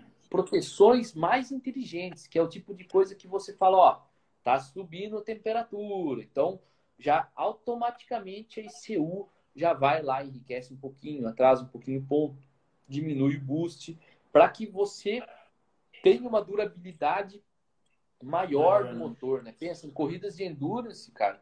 Isso aí é fundamental. Mas fundamental mesmo. Certo? Fundamental mesmo. E essa, esse lance de você ter os alarmes corretos no, no dash também é fundamental, sabe? Lembrando que é muito, muito importante lá, que eu já vi a, a cagada que dá, não tem outra palavra, é a cagada mesmo que dá, quando entra um alarme para o piloto que você acabou configurando ele não foi de uma maneira errada, mas foi assim, cara, não era para estar tá alarmando, entendeu? Abaixou uhum. um pouco a pressão de óleo, mas tá tudo ok. Às vezes é pior alarmar e daí entra aquele banzé. Por quê?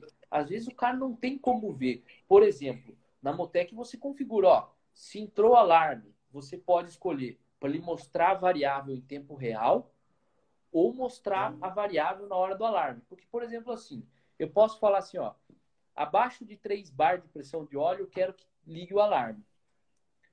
Só certo. que se você não mostra o valor mínimo que deu, você não sabe se deu 2.9 ou se deu meio bar.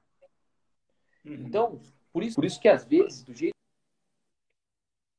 que a galera configura, vira um banzé, porque deu alarme de pressão de óleo, quanto que tá? Ah, agora tá, tá 2 quilos, mas quanto que foi que deu alarme? Daí já vira um banzé, entendeu?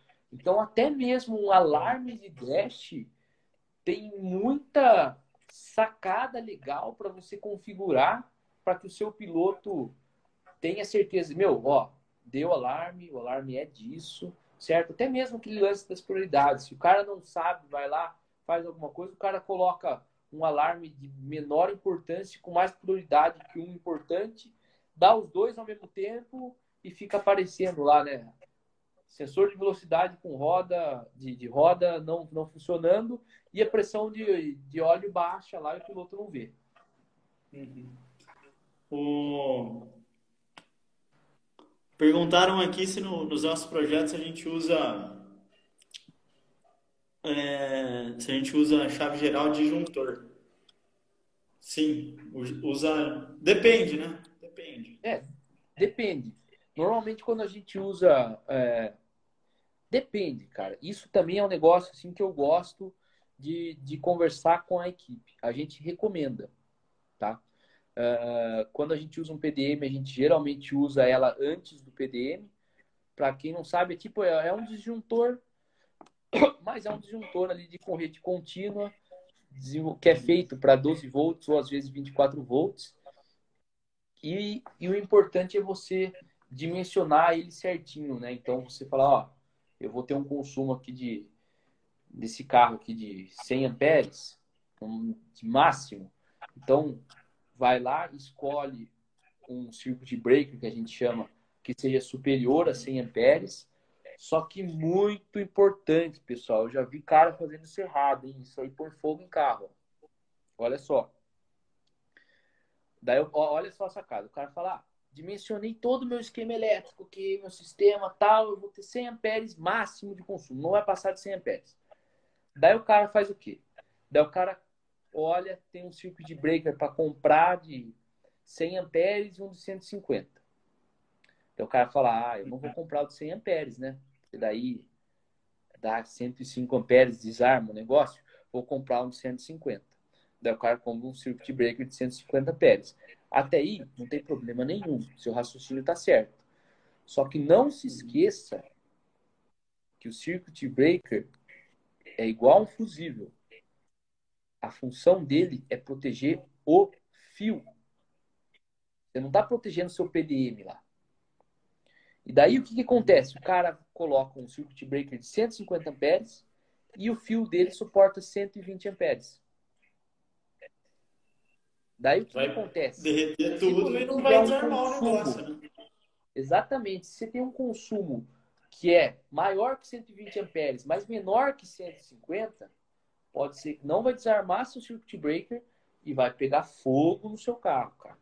Vai esquentar o chicote, cara, vai pegar fogo. fogo. Então entenda assim que é, a gente usa, repetindo isso aí, mas eu respondi a pergunta falando um negócio que é um erro muito comum para ajudar a galera aí. A gente usa, é algo que a gente oferece para as equipes. A gente também entende que tem cara que tem a filosofia de fazer o chicote o mais simples possível. Tipo, tem cara que fala assim: olha, eu sei da importância de fusível, eu sei da importância de tudo isso aí, mas eu não quero usar fusível. Porque a filosofia do cara, não estou falando que o cara está errado. A filosofia do cara é o seguinte: Quanto menos componentes eu tiver, menor a chance de falha. Então, de fato, às vezes, cara, tem um fusível que dá pau no fusível, cara. E não é, e deu pau no fusível. Mal contato no terminal. Já vi isso aí acontecer. Se não tivesse um fusível, não ia dar pau. Mas também eu já vi coisa que pega fogo, que se tivesse fusível não ia pegar, entendeu? Então, uhum. é que nem o lance da proteção. Usar ou não a proteção? Cara, você tem que tomar uma decisão. Não existe a melhor decisão certo? Então, tem pessoas que ainda não curtem usar é, circuit breakers, tem pessoas que não curtam, não curtem usar é, conector militar, preferem chicote direto. Então, tudo isso aí tem que ser é, uma decisão como equipe, certo? Que nem eu vou falar para você, ah, conector militar é bom, é bom, muito bom. Mas o que, que você acha que é mais robusto? Um fiozão direto ou um fio, um par de conector out-port e sai outro fio. Cara, o fio direto tem menos chance de dar problema, certo? Então, lógico que daí um conector militar, geralmente se coloca numa parede de corta-fogo. Então, é, quando você vai passar um fio, um chicote direto ali, você tem que tomar cuidado com você é, proteger esse chicote. Não é só você faz um furo lá no, na chapa corta-fogo e larga o chicote lá que ele vai ficar, hum. né? Vai ficar roçando, uma hora vai, vai, vai dar cagada. Então, assim, é, é muito importante, a gente pelo menos preza muito pela robustez das coisas, certo? Então, é sempre pensando, cara, o que pode dar errado? O que pode dar errado? O que pode dar errado? Para duas coisas. Você minimiza a chance de dar errado e outra. quando der errado, você já está preparado e sabe o que você pode fazer. Entendeu? Não adianta uhum. também o cara ser arrogantão e falar, não, as coisas que a gente faz não dá problema. O cara vai cair do cavalo, é. porque corrida é foda, cara. Uma hora dá. É complicado. Beleza, galera? Tem mais alguma pergunta aí? O que era fuga de tensão? Então, Matt, é, foi o que eu falei. Até hoje eu não sei. Porque, na verdade, a gente não achou. A minha hipótese é de que, como a gente, como o pessoal estava usando aquele magneto mais novo, que era um magneto de corrida, que não carregava, que não carregava a bateria em marcha lenta, talvez não existia de fato uma fuga. Era mais porque daí às vezes a moto ficava funcionando em marcha lenta depois do evento e daí e a bateria era muito pequenininha, então os caras trocaram o magneto e a bateria, certo? Para aliviar peso. Então eu acho que talvez não tinha uma fuga, não. Alfredo, vi essa CBR de perto quando teve o Superbike Brasil aqui em Londrina em 2017. Tinha uma pintura roxa animal. Tinha uma pintura roxa animal. Cara, aquela moto era muito bonita, cara. Era massa pra caramba. Muito louco. Segundo da se a gente costuma instalar chave geral do motor. Cara, e assim, ó, a gente sempre usa chave geral e a gente, se a gente tem um orçamento é, mais livre, a gente opta por usar chaves gerais remotas, tá? Uh, que são como se fosse um relezão grandão, que daí você pode pôr outras chaves no carro que não tem potência, que só liga e desliga. Quando a gente não tem um orçamento, e só que, cara, só esse, essa chave aí, a que a gente usou uma vez, que na verdade não foi nem a gente que comprou, já estava na caminhonete, Cara, pode ser que eu esteja enganado, mas eram uns 300, 400 dólares aquela chave. Então, Cacete. é caro. Uh, tem chaves mais baratas, tem, tem chaves remotas mais baratas, mas aquela lá era uma de aviação, cara, era uma grandona, assim. Que eu me lembro, era uns Legal. 400 dólares lá nos Estados Unidos. Quando a gente não tem essa verba ilimitada para projeto, sim, a gente acaba usando uma chave geral de quatro polos e dois deles a gente usa para fazer o Master Shutdown, né? Então, quando a gente, só para a galera entender, é uma chave geral que ela tem duas chaves nela mesmo. Mecanicamente é uma chave só, certo? Você não tem como você ligar uma chave só. Você gira aqui, você liga duas chaves ao mesmo tempo. Quando a gente usa PDM, uma parte da chave elétrica a gente liga direto numa entrada do PDM. Então o PDM sabe quando a chave geral está ligada ou desligada. Por quê? A gente liga daí, desse jeito, tudo junto no mesmo polo da geral, mesmo se for dar retorno de alternador. Porque se der retorno de alternador e a tensão e o alternador continuar, mesmo com a chave geral desligada, o alternador continuar alimentando o sistema, o PDM sabe que a chave foi desligada e o PDM corta as saídas. Isso aí, galera, Sim. quem não, não, não sabe o que é retorno de alternador, também tem um vídeo, só que daí eu acho que não está no YouTube. Eu vou procurar, vou mandar no canal do Telegram. É um vídeo, cara, tem uns 15 minutos que a gente gravou, só explicando o retorno de alternador, como você se livrar disso aí, certo? E, e isso é muito importante. Para quem não sabe, retorno de alternador é o seguinte: você vai lá, se desliga geral e o motor continua funcionando. Tá? Então, isso aí é muito comum, dependendo de como você faz a ligação. Tem diversas saídas no chicote que você pode fazer para você evitar o retorno, certo? Tem algumas que são melhores que outras. Ó, o Eduardo falou aqui, ó. Por isso, telemetria é fundamental. Tira do colo do piloto. Exatamente, cara. É, telemetria, para quem não sabe, vamos lá, back to basics. Muita gente fala assim: ah, vou, vamos olhar a telemetria e vai lá, olha o login do carro. Não é, não é isso aí. Não é isso aí. Telemetria é quando você está fazendo uma análise de dados em tempo real. Então, o carro andando na pista e você olhando ali. Então, você pode, igual tem na Fórmula 1, você pode olhar lá, deixar configurado o alarme, você vê, monitora a pressão de combustível, pressão de óleo, tensão da bateria. Então, com ao certeza. Vivo mesmo, né? Ao vivo. Se você. E a Motec tem, a gente tem um sistema desses na Twizy. E assim, tipo, se você fala pro piloto, cara, só acelera, é muito melhor. certo? Você vai lá, o cara não precisa, não precisa ficar preocupado, né? Em ficar monitorando. Com certeza. O cara, cara, o cara tem que sentar e acelerar, cara, entendeu? Assim, lá para ganhar corrida, não tem que ficar monitorando as coisas, né? Esse é o ideal, né? Então, se você tem telemetria, que o Eduardo falou, você está tá bem tranquilo. Até para proteção, nunca é demais. Me desculpa a intromissão, Saleira Racing, mas esses conectores são de avião, tanto militar como em aviação comercial. Isso aí, Saleira, assim, ó, tem uh, os geralmente os mil spec, eles são muito usados em aviação e, e tem também uhum. os autosport que às vezes a gente usa, que, é, que também é daí quando a gente tem um, um projeto que tem um, um budget maior, a gente acaba usando os autosport que daí eu acredito que eles não são usados em aviação, tá? Porque eles foram desenvolvidos especificamente para a área motorsport. Então, eles são mais leves, têm uma densidade de pinos maior, ou seja, você pega um Autosport, um Spec, o Autosport é menor que o Spec e tem mais pinos tem... que o Spec. O material então, dele é diferente também, né? material diferente, de, é de uma liga de magnésio, os terminais são menores.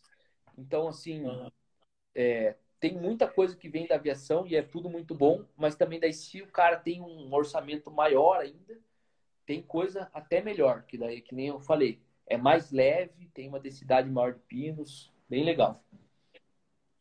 Isso aí. Não somente para uso militar, isso aí, não somente para uso militar.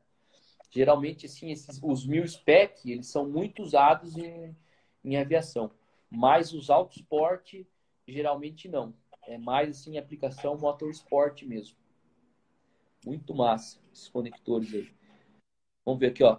No circuito 12 volts de corrente contínua, qual o máximo de resistência que pode ser suportada? É... Não entendi sua pergunta. Esdras da Silva 2012. No circuito de 12 volts de corrente contínua, qual o máximo de resistência que pode ser suportado? Não entendi sua pergunta. Puder perguntar de novo aí. Vamos ver se teve mais.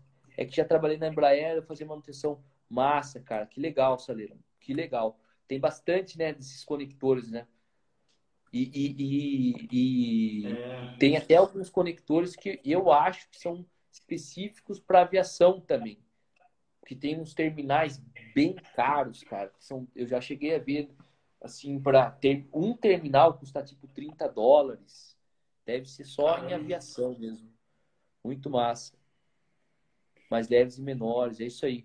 Show de bola. A aviação começou muita coisa, né? Quer ver uma coisa que começou na aviação? Foi Redicam, né? Redicam foi desenvolvido o começo do desenvolvimento foi para aplicação da aviação com o intuito de diminuir uh, peso de avião por conta de chicote. Né? Então, imagina, tinha um monte de módulos no, no avião e daí os caras precisavam mandar informação de um módulo para o outro e não tinha rede cana. O chicote era muito maior, né? Daí a cana nasceu com esse objetivo. Tem bastante coisa de, de motor também que veio da aviação, né? A gente estava comentando outro dia da injeção de, de água, de água, turca, metanol. É, tudo isso aí teve origem da aviação. Mas é isso Mas aí. Mas de bola, galera. É isso aí. Eu acho que o intuito da live foi, foi, foi esse, mostrar o lance de, das proteções, uh, como que isso é importante. As telemetrias tinham cerca de 3 mil parâmetros. Massa, hein, cara? Cacete. Na área é, você trabalhava onde, Saleira? Era no. Aonde que era lá na Embraer? Eu tenho um amigo engenheiro também que trabalha nessa, nessa área de, de ensaios, cara. Os caras fazem voos e faz ensaio em voo, cara. Isso é animal, cara. Embraer é uma empresa muito massa, né, cara? Loucura, né, velho? Mas isso aí, galera. Obrigado pela participação de todo mundo. Um forte abraço aí para todo mundo que acompanhou. Mais uma vez, Valeu. queria pedir para vocês uh, ajudarem a gente a compartilhar em Gavião Peixoto. É isso aí, é lá, é lá que o cara trabalha mesmo, Gavião Peixoto. Muito massa, cara. Resi ah lá, pergunta ali, ó, vamos ver. Resistência de consumidores, quando a gente mede na bateria. quando pode ser. Então,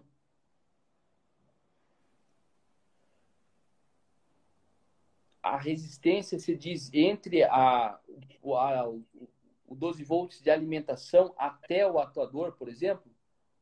Me manda um direct, é, é, Esdras, com a sua pergunta. Me manda um áudio, acho que fica, fica mais fácil em troca ideia aí. Galera, obrigado é pela participação de todo mundo. Pedir aí de novo aí para vocês nos ajudarem a compartilhar essas lives para a gente conseguir atingir mais pessoas. Peço desculpas de novo pelo problema da internet aí. Eu tive que vir para São Paulo e a internet aqui, o Wi-Fi não está funcionando. Estou usando aqui do 4G. Então, que bom que deu para a gente fazer aí de novo. Aí, pô, deu quase duas horas de live. Então, é. mais uma vez, eu vou fazer um post no Instagram, desligando aqui. A gente pede só a colaboração de vocês aí para contar nesse post, faz um comentário sobre o que você mais gostou nessa live, tá? É muito importante, tipo, às vezes a gente a gente, assim, ó, vou contar para vocês, a gente perde um tempão é, programando o que a gente vai fazer na live, né? Muita gente acha, ó, tem, foi duas horas mais ou menos de live hoje. Cara, essa uhum. live aqui, entre a gente fazer as coisas, preparação para live, levantar as coisas, fazer post, foi três horas tranquilo de duas pessoas, Com né? Com certeza. Então é. é, tipo, se fosse de uma pessoa só, seria seis horas de trabalho. Então a gente precisa saber o que vocês curtiram. Às vezes a gente fica preparando um tópico e vocês não curtiram, entendeu? Então é muito importante. É a gente trazer coisa da hora aí, né? Tem que trazer coisa legal. Pro, pro Exatamente, cara.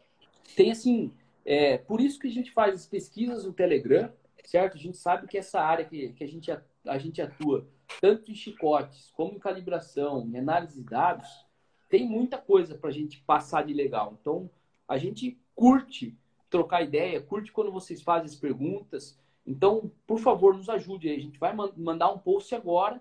Eu vou avisar vocês no Telegram. Vai lá e comenta o que vocês mais curtiram da live. Isso é muito importante. A gente lê todos os comentários. E marque um amigo nesse comentário. Marque alguém que você fala, meu, eu sei um cara que tem uma oficina mecânica, eu sei um cara que trabalha com corrida, eu sei um cara que quer aprender sobre injeção eletrônica. Marca as pessoas, porque, cara, a gente tem que ter 200 caras nessa live aqui, meu. Porque daí vai ser animal, um monte de pergunta, um monte de galera trocando, trocando ideia, que nem agora, ó. Quantas perguntas massas saíram nessa live? Você vê o Saleiro aí complementando com informação, com conhecimento. Cara, quanto mais gente tiver, mais a gente vai aprender. E a gente, a gente tá falando não nós dois aqui, o Vitor e eu, mundo. a gente tá falando a gente como todo mundo, cara. Todo mundo tá no mesmo barco aqui, cara. A gente tá junto. Então, Sim. vamos colocar a gente nessas lives, galera. A gente tá, essa é a nona live, Vitor. É. é acho que sim, não tenho Amanhã, certeza. Então, a gente vai ter a décima live. A gente vai estar na metade das 20 lives que a gente uhum. prometeu. Então, e outra, muita gente pede, cara, tem que ter a parte B de no control, tem que ter a parte B de controle de tração, P&D tem que ter parte B, C, D e E. Tem um cara tem que ter mais uma cinco é. de, de P&D. Galera, para a gente fazer isso, precisa ter gente aqui, galera. Então, nos ajudem, beleza? Vou fazer o post lá. Ajuda nós aí, galera. Valeu, brigadão. Valeu aí, Falou, pessoal. Obrigado, valeu. Falou, valeu, Roberto. Valeu.